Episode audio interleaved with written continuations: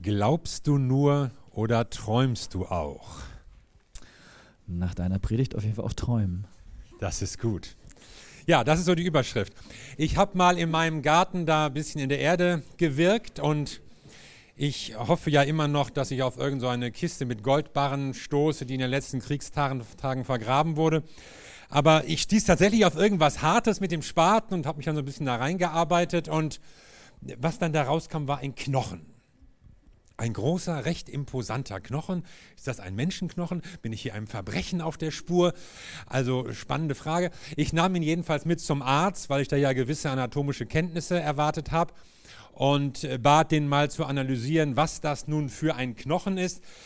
Und aber leider, es war kein Menschenknochen, also ich war da, ach das ist leider, also ich war da jetzt nichts auf was Dolles gestoßen auch nicht von irgendeinem prähistorischen Säugetier oder Dinosaurier, das man dann nach seinem Entdecker Dinosaurus Westerlandstraßis Wolfensis oder so genannt hätte, sondern nur ein Kuhknochen. Ein langweiliger Kuhknochen in meinem Garten. Also Knochen sind natürlich irgendwie wichtig. Ja, also man sieht sie nicht, aber wenn man sie nicht hätte, dann würde man anders aussehen. Das würde sich schon bemerkbar machen. Und es ist auch gut, wenn wir unsere Knochen schonen. Ja, ich war also froh, dass ich Ulf und Ute wieder gesehen habe nach ihrer Skitour. Das ist ja immer eine knochengefährdende Sache. Aber das ist alles gut gelaufen. Manche kümmern sich sogar darum, was mit ihren Knochen später mal passiert.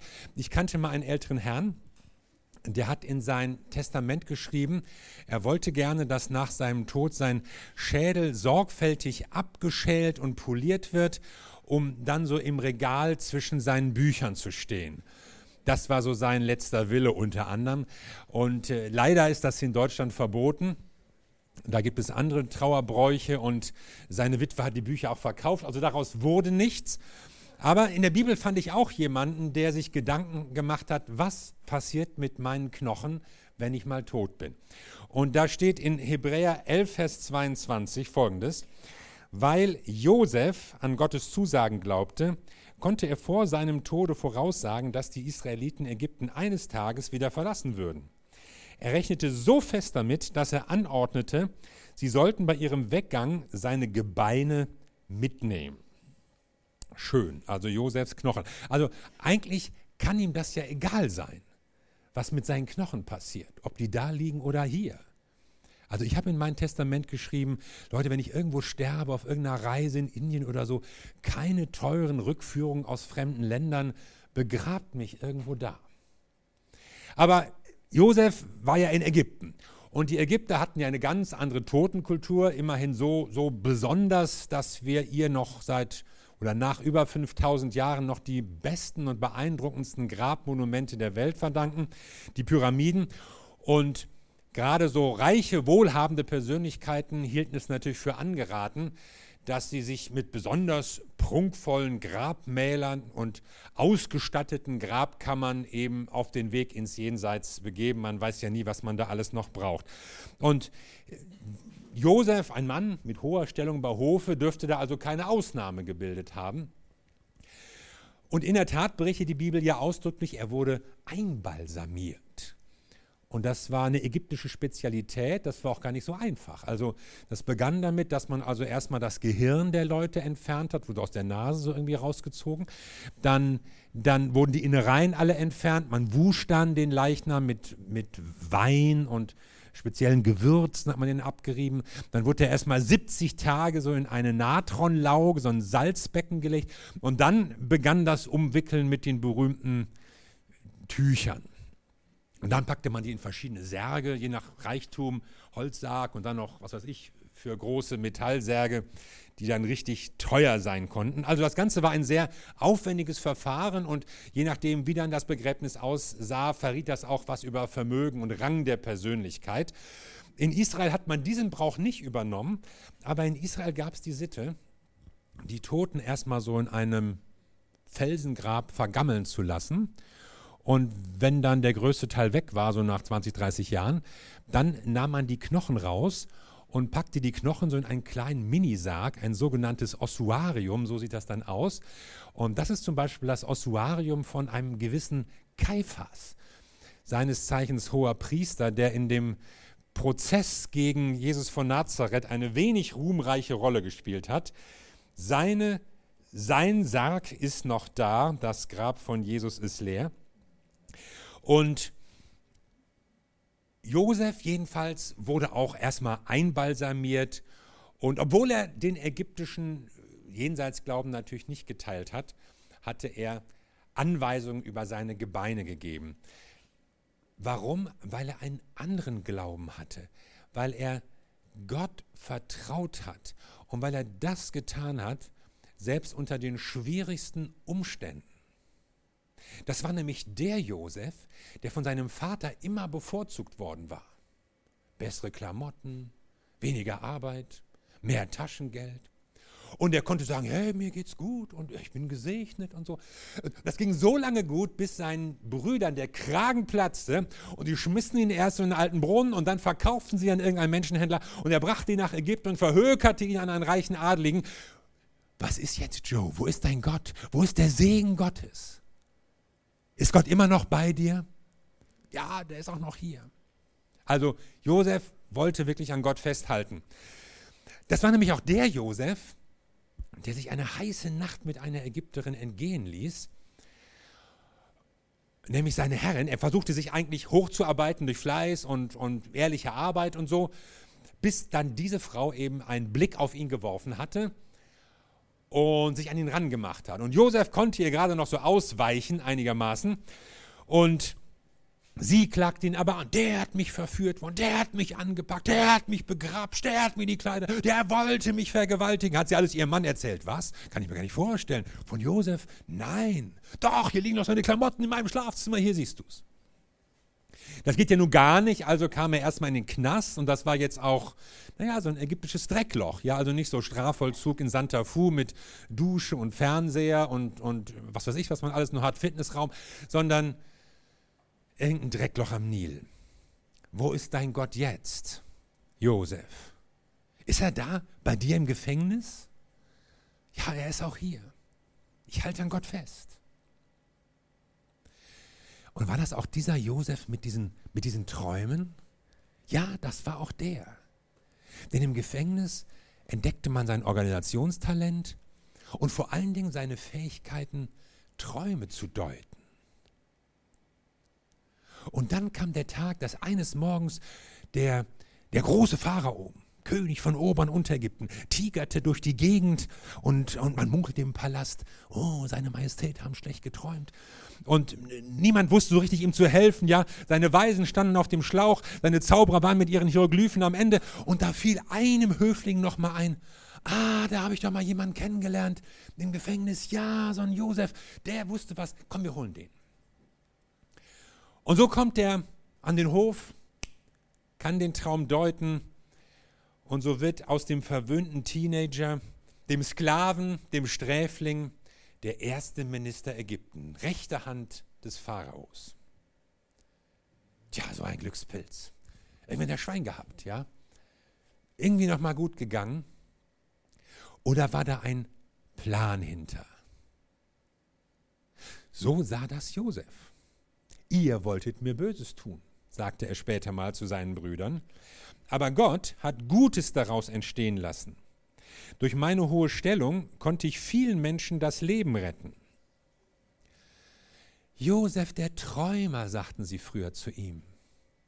Aber es war auch Josef, der auf Gott vertraute, auf den rätselhaften Gott, auf den Gott, den er nicht immer verstanden hat. Du verstehst ja auch nicht alles, was Gott macht. Mir ist Gott manchmal auch rätselhaft. Ich würde auch vieles anders machen, wenn ich Gott wäre. Und ich habe ihm schon manches Mal gesagt, kannst du nicht dies, Herr, und kannst du nicht jenes, und aber er macht das nicht alles, wie ich es will.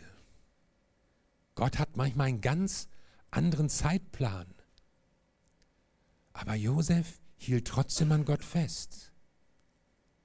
Und ich habe schon Menschen kennengelernt, die gesagt haben, ich mache das nicht mehr mit und er hat nicht hier und er hat nicht da und dort auch nicht und ich will nichts mehr mit dem zu tun haben. Und vielleicht hast du auch schon mal sowas gedacht.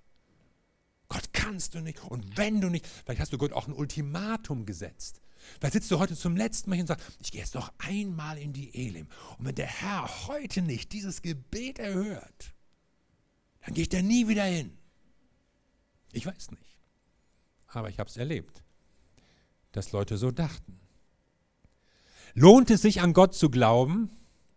Nein, würde man sagen, wenn man auf Josef guckt. Über Jahre hätte man sagen können, was hast du davon? Was bringt dir dein Glaube? Nichts. Er lässt sich zappeln.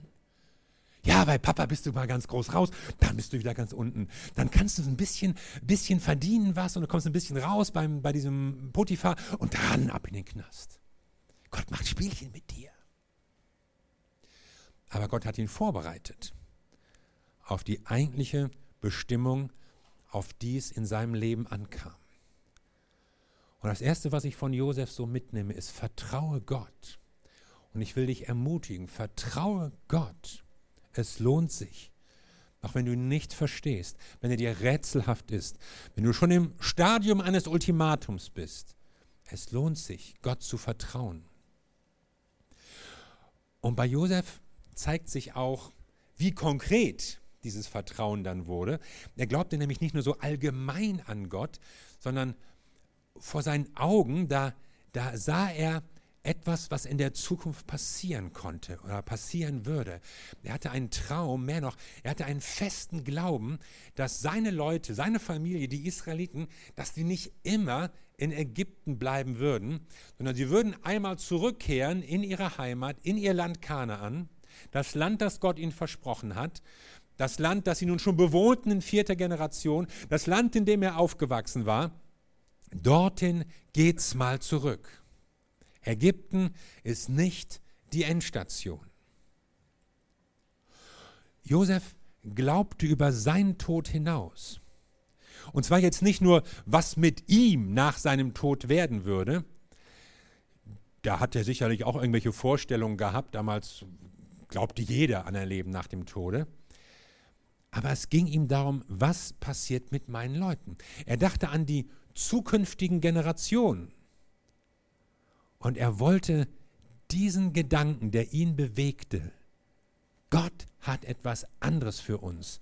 Das wollte er diesen Leuten mitgeben. Verlass dich auf Gottes Verheißungen. Und deshalb redete er von seinen Knochen. Es kam eigentlich nicht auf die Knochen an, aber es kam darauf an, dass diese Knochen eine Sprache sprechen, dass sie die Leute daran erinnern, ach, die sollen wir ja mitnehmen. Ja, stimmt. Wo, wie, wohin sollen wir die mitnehmen? Nach Kanaan. Wieso gehen wir nach Kanaan? Ja, wir gehen noch nach Kanaan. Aha, und damit war man beim Thema, und genau das wollte Josef, dass dieses Thema warm bleibt. Egal, was euch in Ägypten widerfährt, egal, wie es euch in Ägypten geht, gut oder schlecht, ihr sollt wissen, ihr habt eine andere Bestimmung. Es gibt etwas anderes, eine andere Zukunft für euch. Ägypten ist nicht eure Zukunft. Gott hat etwas anderes. Und Josef teilt diesen Traum, er teilt diese Hoffnung. Hätte ich auch sagen können, wenn Gott das versprochen hat, dann, dann wird er das doch schon irgendwie machen. Ich meine, wer bin ich, dass ich Gottes Plänen irgendwie Anschub verleihen muss? Fragt sich auch Petra. Aber Josef sagte, das will ich, dass die Leute das nicht vergessen. Und die Knochen von Josef sollten sie daran erinnern, ihr habt eine andere Zukunft. Denn sie waren ja eigentlich nur da gelandet in Kanaan, in, in Ägypten, weil es ja ein Hung, eine Hungersnot in Kanaan gab, da gab es nichts zu essen. In Ägypten gab es immer noch den Nil, wenn es auch mal weniger geregnet hat. Und so sollte das Volk sozusagen in Ägypten eine Zeit haben, so wie unter einem Schutzschirm. Die sollten nämlich zu einer großen Zahl heranwachsen. Und das war in Kanaan gar nicht so einfach. Das war nämlich ein Land mit vielen Stadtkönigtümern und die waren immer im Streit und ständig irgendwelche Feldzüge und Geplänkel. Und für so eine Gruppe von Nomaden da so irgendwie zwischen, das war schwierig. Aber in Ägypten war ein großes geeintes Reich, da herrschten geordnete Verhältnisse. Das wollte Gott ihnen jetzt erstmal gönnen. Aber Es kam mir öfter vor, dass irgendwelche Völker nach Ägypten zogen und dann irgendwann assimilierten sie sich und wurden dann Ägypter. Ägypten kann auch ablenken. Ägypten war attraktiv, reich, wohlhabend, eine entwickelte Hochkultur. Und sowas entwickelt immer eine gewisse Sogwirkung. Da, da, da macht man gerne mit, da geht man gerne hin, da passt man sich gerne auch an. Ja, ja und die Götter? Ja, es gehört halt dazu. Ägypten war auch vergleichsweise friedlich.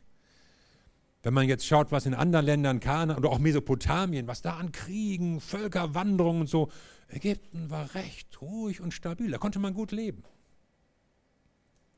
Und vielleicht, vielleicht würde Ägypten sie auch nicht mehr loslassen. Ihr werdet hier als Arbeitskräfte gebraucht. Nein, ihr dürft den Job nicht wechseln. Ihr bleibt schön hier. Feiertag gibt's nicht. Urlaub? Quatsch. Bezahlung, ihr macht wohl Witze. Und so hat man sie irgendwann entdeckt als Arbeitskräfte, als Arbeitssklaven und hat sie fest eingeplant. Und es war ein elendes, elendiges, ausbeuterisches Leben. Aber da waren die Knochen von Josef. Und die Knochen von Josef erinnerten sie daran, Gott hat noch etwas anderes für uns. Wir sind nicht bestimmt, hier in Ägypten irgendwelche Paläste und Obelisken und Statuen und Tempel zu bauen, sondern wir sind von Gott für die Freiheit berufen. Und ich frage dich, kennst du deine Bestimmung? Du könntest dich nämlich auch ablenken lassen. Unsere Welt bietet so viele Gelegenheiten zur Unterhaltung und zur Zerstreuung. Man weiß gar nicht mehr, man, man kann gar nicht alles machen, alles gucken, alles spielen, überall dabei sein. Hier, da, dort auch noch, den ganzen Tag, am liebsten noch die Nacht. Kennst du deine Bestimmung? Du könntest dich auch einlullen lassen vom Vergnügen, vom Konsum. Warum soll ich mich um andere Leute kümmern? Die Armen im Kongo, die Flüchtlinge im Mittelmeer, die Kinder im Flüchtlingsheim, irgendwelche Leute in der Gemeinde. Man kann sowieso nicht allen helfen, verstehst du? Weißt du, ich habe meine eigenen Probleme, ich habe auch mein Geld, meine Zeit, meinen Bildschirm. Es reicht mir. Kennst du deine Bestimmung? Du könntest dich auch verheizen lassen. Können Sie das noch erledigen? Ja, für dieses Projekt brauche ich Sie unbedingt. Ja, eigentlich schon ein bisschen knapp. Nein, das müssen Sie unbedingt machen. Was, Sie wollen jetzt gehen? Nein, das ist noch alles nicht möglich. Es darf immer noch ein bisschen länger sein. Man könnte immer noch ein bisschen mehr machen. Wir leben in einem System, das uns schnell in Beschlag nehmen kann und uns einplant. Und wir können uns gar nicht mehr vorstellen, da rauszukommen. Und manchmal muss uns gar keiner hetzen. Wir, wir haben ja auch selbst unsere Vorstellung, wie wir uns entwickeln wollen, was wir machen wollen und auch gewisse Ansprüche, Gehalt muss stimmen und so. Kennst du deine Bestimmung? Was ist die Hoffnung, mit der du lebst? Josef hatte einen Traum und er hat diesen Traum seinen Leuten mitgegeben. Er hat diese Hoffnung mit seinen Leuten geteilt und er sah für sie ein anderes Leben, ein besseres Leben in der Zukunft. Ich weiß nicht, ob er geahnt hat, dass sie versklavt werden in der Zwischenzeit, aber eines war ihm klar, Ägypten ist nicht das letzte Wort. Wir werden nicht immer hier bleiben, Gott hat etwas anderes mit uns vor. Die Geschichte vom Auszug aus Ägypten gehört ja zu den wichtigsten Erzählungen der Bibel, vielleicht sogar zu den wichtigsten der Weltliteratur überhaupt. Es ist eine Geschichte von Freiheit statt Sklaverei, von Wohlstand statt Ausbeutung, von Gerechtigkeit statt Unterdrückung, von Frieden statt Gewalt. Gott wendet sich in dieser Geschichte den Menschen zu, die in Not sind, die die Schwachen sind, die die Unterdrückten und Benachteiligten sind, Menschen, die ausgebeutet werden, instrumentalisiert werden. Und Gott sagt ihnen, ihr seid mir nicht egal. Und Gott kümmert sich um sie.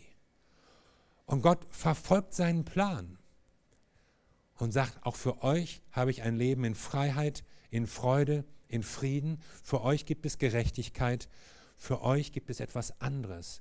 Und Gott tritt damit auch den Systemen dieser Welt entgegen, die Menschen ausbeuten, unterdrücken, Ungleichheit zementieren und macht deutlich, ich will ein anderes Leben für die Menschen. Und ich glaube, da sind wir als Christen gefragt, auch gerade heute gefragt. Es gibt Punkte in der Welt, da sagt Gott, da mache ich nicht mehr mit. Und er will Dinge verändern durch uns, durch Christen. Christen sind Menschen, die sich von Gott haben hineinrufen lassen und die eine Bestimmung von Gott bekommen haben. Deshalb ist die Frage so wichtig, kennst du deine Bestimmung? Und weißt du, was Gott mit dir vorhat? Und was er durch dich verändern und bewegen will, auch in dieser Welt. Es hört sich immer so steil an. Du kannst die Welt verändern. Aber die Wahrheit ist, du kannst die Welt verändern. Einen kleinen Teil der Welt vielleicht, nicht alles. Aber du hast Einfluss, du kannst etwas bewegen. Und wir als Gemeinde können etwas bewegen. Und wir als Christen zusammen, wir können etwas tun. Unsere Zeit, unsere Kraft, unser Geld, das kann für Menschen den Unterschied bedeuten. Die Überschrift heute ist ja, glaubst du nur oder träumst du auch? Wir können zufrieden sein mit unserem Glauben. Ich glaube an Jesus, es geht mir gut, er segnet mich, er spricht jeden Tag zu mir, also You-Version und so. Aber träumst du vielleicht von einer besseren Welt? Träumst du von einer lebenswerten Zukunft? Gibt es Situationen, Menschen vielleicht, die du kennst, wo du sagst, ich möchte deren Los ändern. Und ich sage dir, daran mitzuwirken, das ist deine Bestimmung. Und Josef hatte nicht nur irgendwelche Träume, seine Träume kamen von Gott. Und seine Zuversicht beruhte auf den Verheißungen von Gott. Und sein Glaube kam aus dieser Verbindung, die er mit Gott hatte. Durch Glauben, sagt die Bibel, durch Glauben gedachte Josefs, Josef des Auszugs Israels und traf Anordnung wegen seiner Gebeine. Es war Glauben. Er hatte diese Beziehung zu Gott, er hatte dieses Vertrauen. Und deswegen blieb sein Traum nicht nur ein Traum. Deswegen war das keine Spinnerei, weil Gott ihm etwas ins Herz gelegt hatte. Vertraue Gott, vertraue seinen Verheißungen und teile deine Hoffnung. Ich wünsche mir, dass hier heute keiner wieder einfach rausgeht und sagt, ich habe keine Ahnung, was Gottes Bestimmung für mein Leben sein könnte. So, ich wünsche mir, dass Gott euch eine Ahnung, zumindest so ein, eine Idee gibt, das könnte Gott mit meinem Leben vorhaben. Gott möchte mit mir gute Pläne umsetzen. Gott will einen, einen Traum, eine Hoffnung in unser Herz hineinlegen was er durch uns tun möchte, damit es besser wird in dieser Welt. Aber morgen ist Montag und wer weiß, was wir in dieser Woche alles wieder zu tun haben. Es ist ja immer so, oh, voll, da muss man dies, muss man jenes. Und man kann so schnell vergessen, was ist eigentlich meine Bestimmung. Und deshalb die Knochen von Josef. Vielleicht überlegen sich manche, ich werde mir einen Knochen besorgen und ich hänge mir den ins Zimmer, damit ich immer dran denke, ich habe eine andere Bestimmung. Ist vielleicht nicht die schönste Erinnerung, aber wenn es hilft, mach es. Vielleicht machst du was anderes. Wichtig ist nur, vergiss nicht, dass du eine Bestimmung von Gott hast. Und wenn du Knochen brauchst oder irgendwas anderes, dann halt es fest, damit du daran erinnert wirst, Gott hat eine Bestimmung für mich, Gott hat einen Weg für mich und den will ich gehen. Da will ich mich rufen lassen. Ich will rechnen, dass Gott durch mich etwas Gutes bewirken kann in dieser Welt. Amen. Lass uns zusammen beten noch.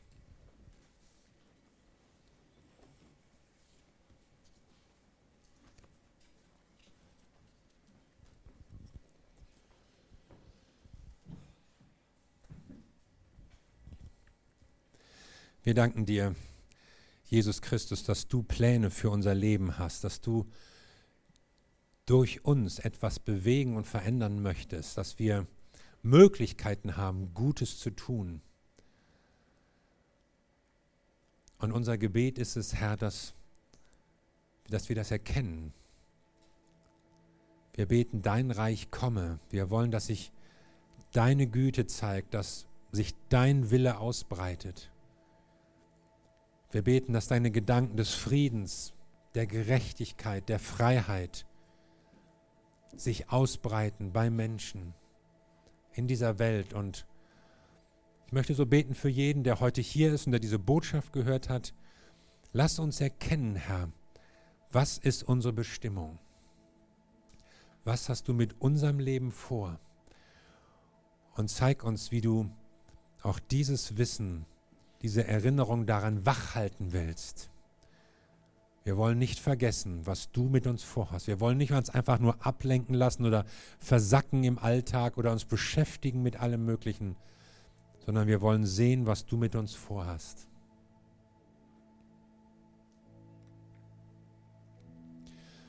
Und lass uns jetzt noch so eine persönliche Gebetszeit nehmen, in der du über das nachdenkst und vielleicht auch mit Gott sprichst. Was ist meine Bestimmung? Und wie willst du diese Bestimmung in mir wachhalten? Frag es Gott.